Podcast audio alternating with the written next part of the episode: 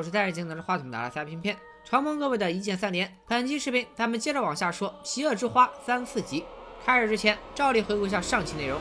小黑的亲爹是连环杀人凶手，后来畏罪自杀。小黑自己也背负命案，被通缉了十八年。在命运的安排下，小黑摇身一变，换了个身份，成了医院院长的儿子小白，和刑警老婆展开了新的人生。可好景不长，一名知道小白身份的记者突然出现，打破了他原本平静的生活。就在小白把记者囚禁的同时，一起和他过去的身份小黑有关的命案发生了。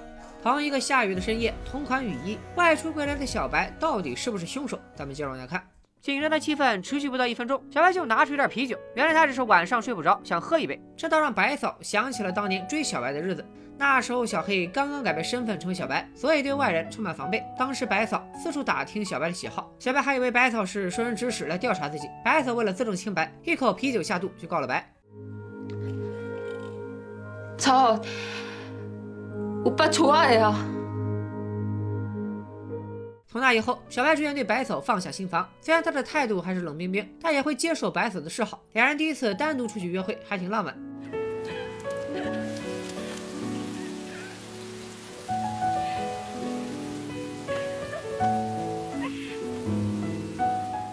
小白难得心情不错，可突然间他却好像看见了什么脏东西似的，表情僵硬，并且粗暴地打断了约会。小白的情绪为什么变得这么快？他恍惚中到底看到了谁？咱们稍后再揭晓谜底。夫妻俩喝着啤酒回忆往事，记者还在地下室饿着肚子呢。想必大家都猜到了，刚刚小白出门的确不是单纯的买啤酒，他去记者家附近买了紫菜包饭，喂记者吃饱之后，还告诉对方，如果你今天嗝屁了，法医解剖胃的时候就会把死亡地点定在你家附近，绝对牵扯不到我。记者一听，恨不得把刚吃的大米都吐出来。接着，小白又拿出安眠药，用水杯碾碎，记者只能大声呼救。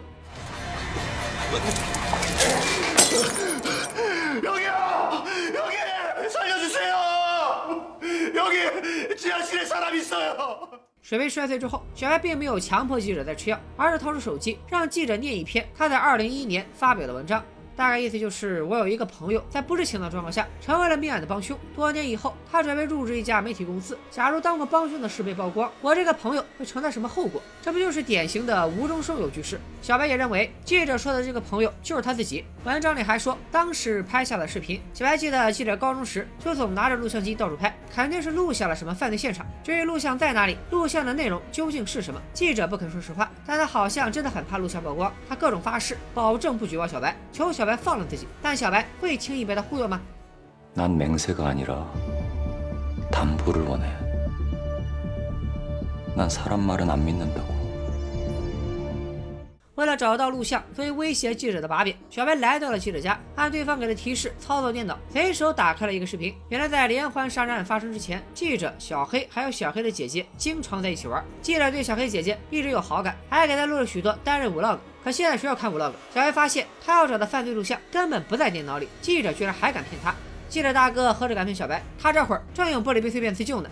另一边，小白还在记者家里找录像，白嫂却突然找上门了，这是咋回事呢？让我们把时间倒回今天早上，昨晚线人惨遭谋杀，白嫂负责到现场勘查。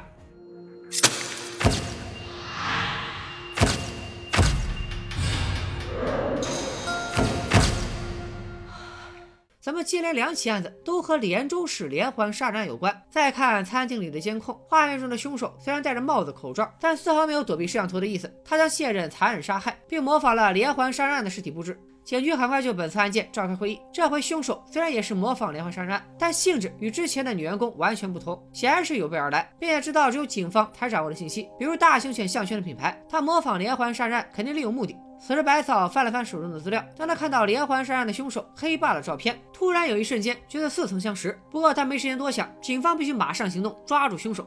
而根据通讯公司提供的通话记录可知，现人生前最后一个联系的人是记者，可记者手机关机，不知所踪。白嫂前两天才见过记者，怎么也想不到有一天他会变成嫌疑犯。专案组兵分两路，狗哥去监控中心分析犯人逃跑路线，白嫂负责去找记者本人。他们先来到记者的公司，主编表示，除了周一例会之外，记者都不会按时上班。记者的女同事告诉白嫂，这大哥很可能不小心把自己关在厕所了，他家厕所的门是坏的，之前就发生过这种事。白嫂听完，立刻带着开锁师傅出发了，所以才有了小白和白嫂一门之隔的紧张画面。일단따고들어가죠다들구석구석좀확인해주세요 김무진 기자님. 好的，无奖竞猜开始了，小白到底藏在哪里呢？猜对的小伙伴给我一个赞，没猜对的就一键三连吧，是不是很合理？现在开始把你们的答案打在公屏上，接下来就是公布正确答案的时刻。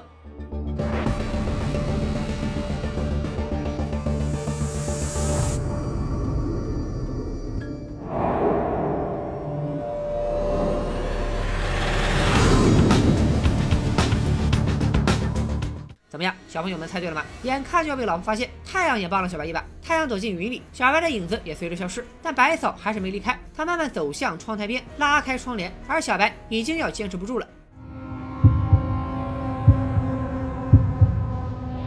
선배전화왔어요 好功夫，小白居然还能腾出一只手来打电话。他问白嫂认不认识记者，这人现在就在自己的店里。白嫂一听，立刻让小白转告记者，让他马上来警局一趟。可具体为啥找记者，白嫂没有明说。接着，小白怕白嫂突然找他，只说自己发烧了，一会儿如果不接电话，就是吃了药睡着了。小白机智的逃过一劫。白嫂走后，小白回到记者家的客厅，终于在电视柜里发现了他熟悉的老式录像机。这段录像里依然有小黑和他姐姐。录像的记者以声音出镜，大家应该还记得，黑爸也是金属工艺师。这段录像的拍摄地就是在黑爸当年的工作室。录像中，姐姐说总是能在工作室听见怪声，所以才拉着弟弟和记者一探究竟。他们打开地下室的大门之后的画面让小白瞪大了眼睛。地下室里究竟有什么？仅仅是拍摄，为什么就让记者成了共犯？我和大家一样好奇。不过剧情暂时还未揭晓，咱们就一起等一等。小白拿到了录像，立刻回去找记者，但记者早已挣脱了束缚。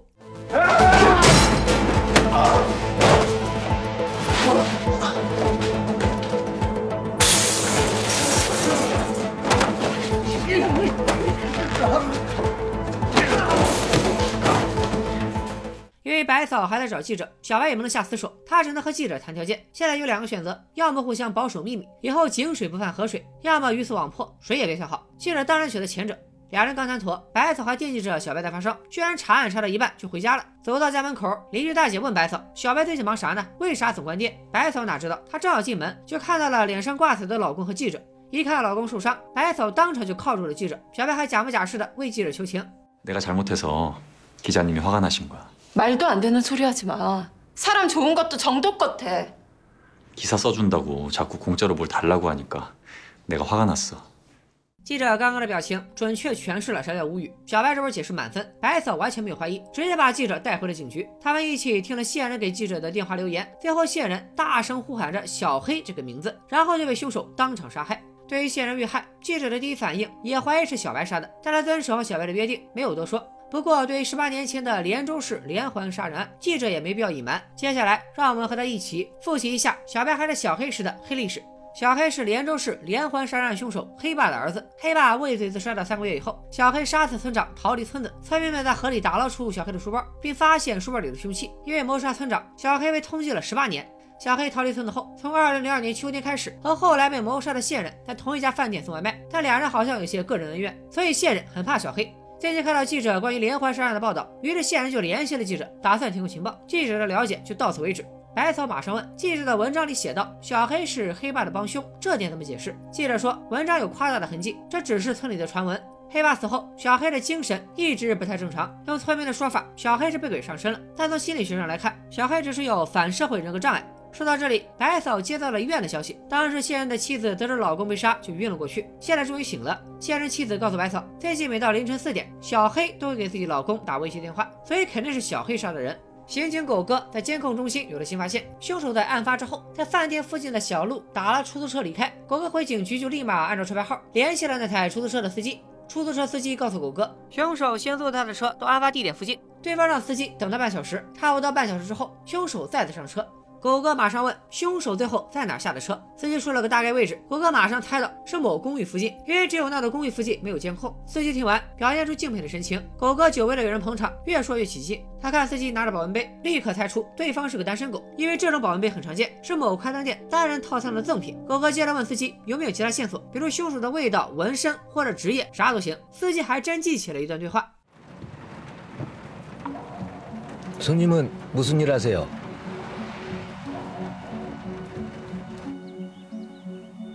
분명 아버지랑 같은 일을 하고 있다고 했습니다. 一边，记者回到家中，左想右想，都觉得小白就是凶手。可看了新闻报道，却发现案件发生在凌晨三点，这个时间点让记者眼前一亮。当时钟声敲响，正是凌晨三点。这时候小白和记者在一起，说明他并不是凶手。 记者赶紧去店里找小白，给小白看了线人被杀的新闻。小黑现在成了第一嫌疑人，也就是说，警察顺藤摸瓜查到小白头上，也是早晚的事儿。小白怕家中的女儿听见，赶紧把记者拉出来单聊。从他的反应来看，他确实也是刚刚才知道线人被杀了。记者认为，凶手很可能对小白非常了解，并且对他心存怨恨，为了栽赃他，才伪装着小黑杀人。现在只要小白同意和自己联手，小白就能洗脱嫌疑，自己则能报道独家新闻，双赢的结果何乐而不为？小白无奈之下只好答应，可他实在想不到，到底谁会栽赃自己呢？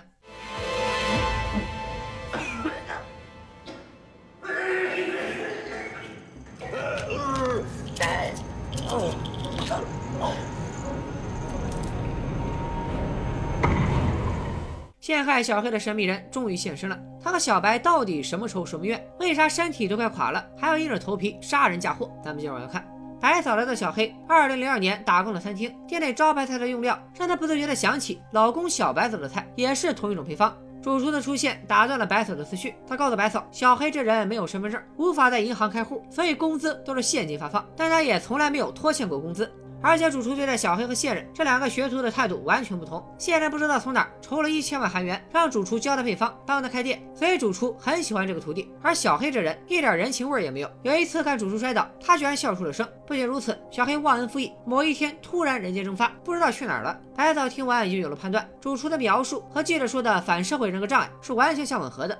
现在找到小黑依然是重中之重，警方目前只能找到他初中时的照片，而小黑没有任何身份证明、交易记录，要通过现代科技找他非常困难，所以得等主厨帮忙完成人物画像，才能大概知道小黑最近的长相。至于在饭店打工的小黑为啥消失，上期视频也有提过，现在为了筹一千万，想抢夺小黑的现金，就在一个雨夜，企图在山里谋财害命，但他显然不是小黑的对手。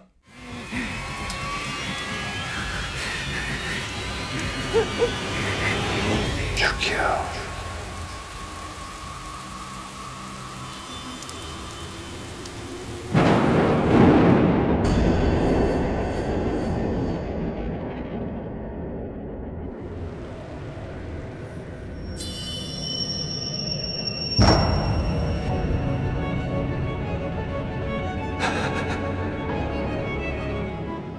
大家别怕，这个戴着超大直径美瞳、造型非主流的男人，只不过是小黑幻觉中的老爸。小黑当天也没有被黑爸诱惑，他强迫自己放下屠刀，飞快的逃离了。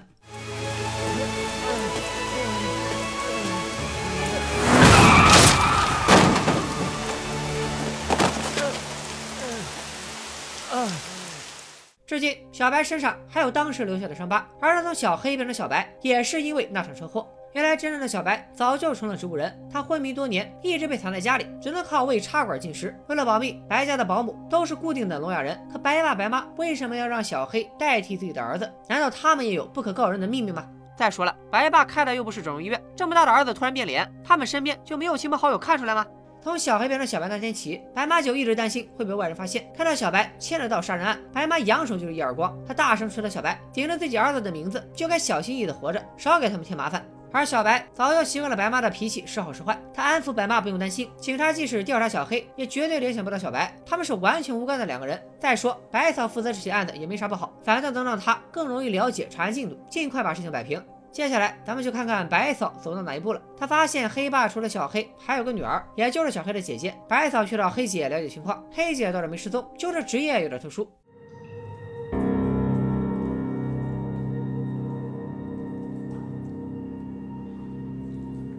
어때요? 이제 아프지 않으시죠? 따갑지는 않은데 냄새가 좀 냄새가 좀 이상해요. 身为道具师的黑姐相当专业，她对于白嫂的盘问，黑姐却不太愿意配合。她说这十八年来有许多警察找她问话，但自从零二年离开村子之后，她就再也没有见过弟弟小黑。 可白嫂不放弃，她知道黑爸当年虽然自杀了，但留下的财产不少。黑姐把地皮都卖了，唯独留下的就是房产。会不会是想给弟弟留藏身的地方？ 18년간 단 한 번도 우리 현수 본 적 없어요. 몇 번을 말해야 믿어주실래요? 우리 현수요.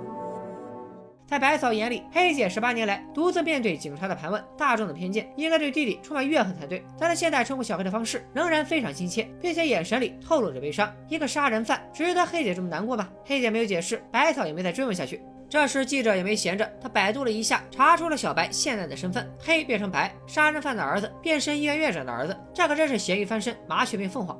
此时主编出现，扔给记者两本档案资料，分别是连州市连环杀人案以及小黑谋杀村长案。看来为了让记者写出爆款，主编也是没少出力。可记者哪需要这堆东西？他可是随时能见小黑本黑啊，不对，现在应该是小白本白。当晚记者就联络小白，问他警方查到哪一步了。小白深吸一口气，这就打算找老婆套话。 자기야 이거. 어?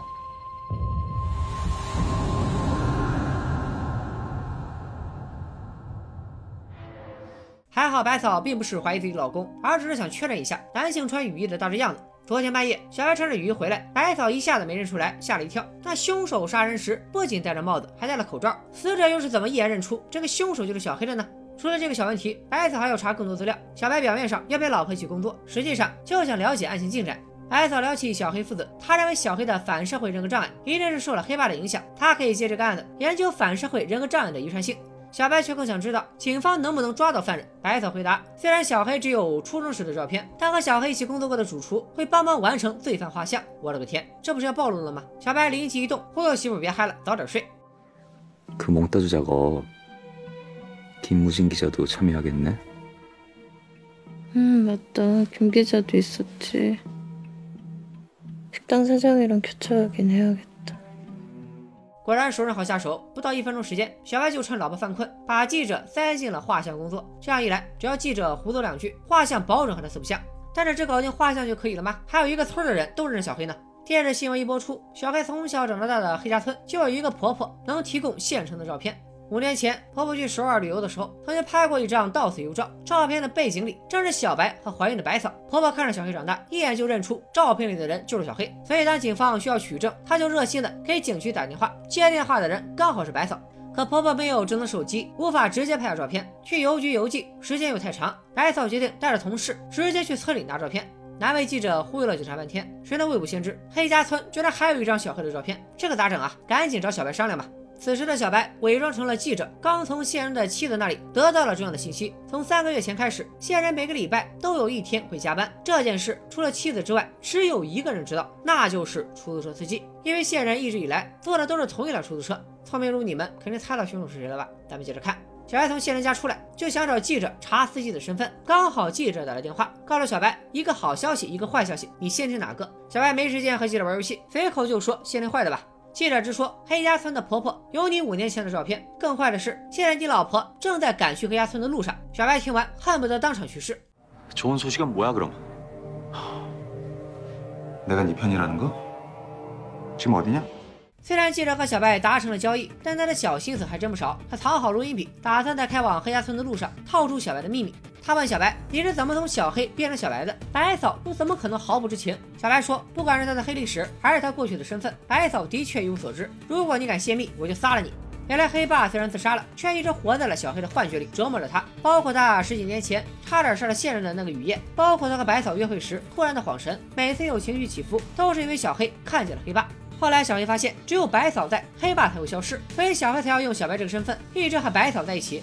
这回答也太诡异了，记者听得毛骨悚然。小白趁机抢过记者的录音笔，一键删除全部录音。小样，跟我玩你还嫩点。而且小白自信，他们一定会比百草先到，因为警察一定会遵守交通规则。他猜的没错，白嫂代表的警察队确是红灯停，绿灯行。路上，白嫂还和同事聊起了当年的连环杀人案，当时死了七个人，但警方只在一个山头上找到了六具尸体，第七个人的尸体到底在哪儿，至今都没有发现。而且白嫂也不懂黑爸为啥要自杀，按当年的情形看，是黑爸的死引起了警方关注，连环杀人案才浮出了水面。白嫂怀疑黑爸也可能是被谋杀，因为每一具尸体都被拔掉了两个大拇指的指甲，但警方在黑爸的工作室里只找到了右手的大拇指指甲，左手的指甲会在谁的手上呢？会不会是被小黑拿走了呢？这时狗哥发现出租车司机把保温杯落在了警局，就通知了司机来警局拿。 예, 오늘은 꼭 가지러 가겠습니다. 예, 예. 잘 좀 보관해 주십시오. 예, 예, 감사합니다. 수고하십시오.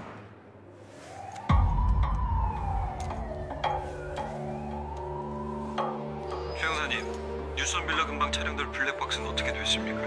오전에 받아온 영상들은 별 소득이 없어요. 나가서 좀 더 뒤져봐야겠습니다.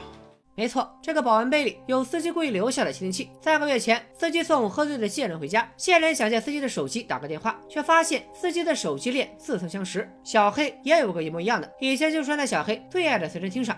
线人醉得厉害，当场就把司机误认成了小黑，大声喊出了小黑的名字。而这个司机居然也认识小黑，而且一直在寻找小黑。他没想到还能在茫茫人海中遇见同样认识小黑的人。司机模仿黑爸的方式杀掉线人，想借警方的力量找到小黑。就在刚刚，黑家村有小黑照片的消息也通过窃听器传到了司机的耳朵里，他立刻就出发了。可他到底为啥这么恨小黑呢？一会儿咱们再问司机。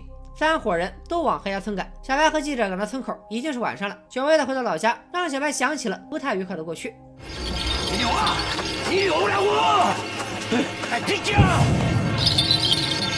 你有啊！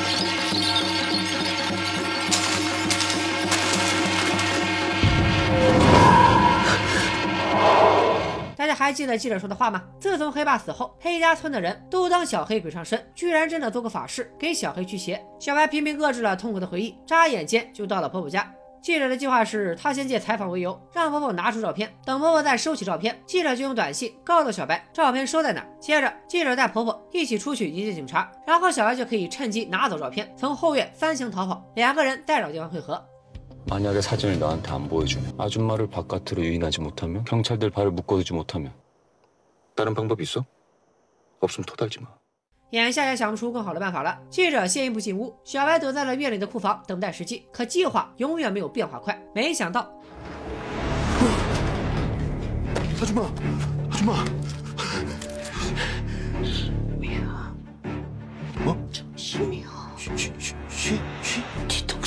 把他哭。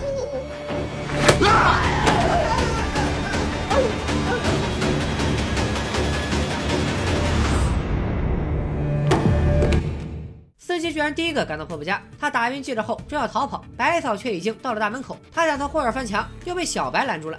俩人缠斗了两分钟，小白终于看清了司机的真面目，然后就蒙圈了。大哥，我根本不认识你啊，你为什么要陷害我？司机却说出了一个女人的名字，美淑。说小白不认识自己，也应该认识她。小白更蒙圈了，美淑我也不认识啊。此时白嫂已经要进门了，司机立刻提议他俩现在先溜，回头约在农家乐见。司机会告诉小白事情的来龙去脉。小白不得已只能同意，可就在他刚要翻墙的时刻，却被白嫂发现了。没办法，小白只能逃跑，白嫂也连忙追上。月黑风高，白嫂观看背影，压根就不知道他追的就是自己的老公。小白跑着跑着，跑进一个大型仓库，白嫂也紧跟着跑了进去。现在他只要打开仓库的灯，就能发现小白。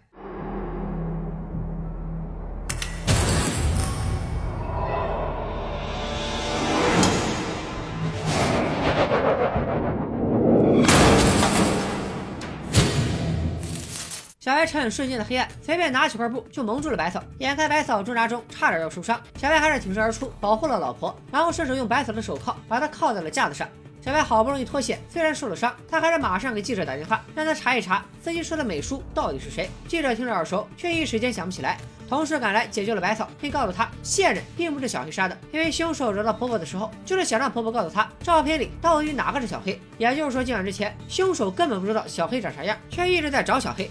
百草召集了全村的老头老太太，这帮人聚在一起，就开始说当年应该多做几场法事，小黑也不至于到现在还出来祸害人。可百草要问的不是小黑，而是最近一段时间，除了警察和媒体之外，还有谁来打听过小黑的下落？一个老奶奶马上就想起了出租车司机。恰巧这时，狗哥在警局查监控，司机曾经告诉他，谢人死亡当晚，凶手在某公寓附近下车。可当他调出监控，却只看到出租车在公寓附近停了一下，并没有人下车。而白嫂打了电话告诉狗哥，连州市连环杀人案中有一具一直没被找到的尸体，这个死者的老公就是出租车司机。现在大家知道谁是美叔了吧？司机从来没有放弃过寻找老婆，不仅定期就去村子周围挖山，还坚信小黑知道自己老婆的下落。他一直带着的手机链是情侣款。当他得知小黑也有一条的时候，就更加坚信小黑就是帮凶，所以才会栽赃小黑。狗哥一听，这不连上了吗？公寓附近没人下车，是因为车上只有司机自己，凶手就是他本人。案发地附近的监控里拍到的凶手打车，其实是司机自己杀完人以后，从后排上车，再爬到驾驶位。司机知道婆婆有照片，是因为保温杯里装着窃听器。司机之所以选择杀人这么极端的方法，是因为他身患重病，没几天活头了，所以才模仿连环杀人案中黑爸杀人的方式，再让警察帮自己找小黑。我我说越看案子越眼熟，这不就是迷你版的无证之罪吗？司机虽然计划的天衣无缝，却没想到小白会突然出现和他对线。另一头的小白正用胶带和玻璃碎片做了一把简易的匕首，等待和司机的再度会面。在刚刚的慌乱之中，小白把手表落在了仓库。这只表的表带还是白草送的礼物，上面刻着小白的全名缩写。但老公的手表为什么出现在这里？白草还没有得出答案。《邪恶之花》三四集到此结束。啊，好久没说信息量这么大的韩剧了。这两集刚看完的时候，我的心情还久久不能平复，因为越往下看，我越觉得小白并不是传统的变态杀手。他尽心尽力照顾女儿，在危急关头保护老婆，就算被幻想中的父亲折磨，他也没有对任何一个人下杀手，包括当年的线人，也包括现在的记者。所谓的反社会人格障碍，说不定也是因为小白总是能看到老爸的幻象，而让其他人产生的误会。至于小白和司机见面到底会发生什么，他能不能全身而退？白嫂会不会发现老公的异常？他能否侦破十八年前的悬案真相？开坑不易，求求大家给个一键三连吧！本期视频点赞过二十万，求求你们用实际行动告诉我，还想接着看《邪恶之花》？咱们下期再见，拜了个拜。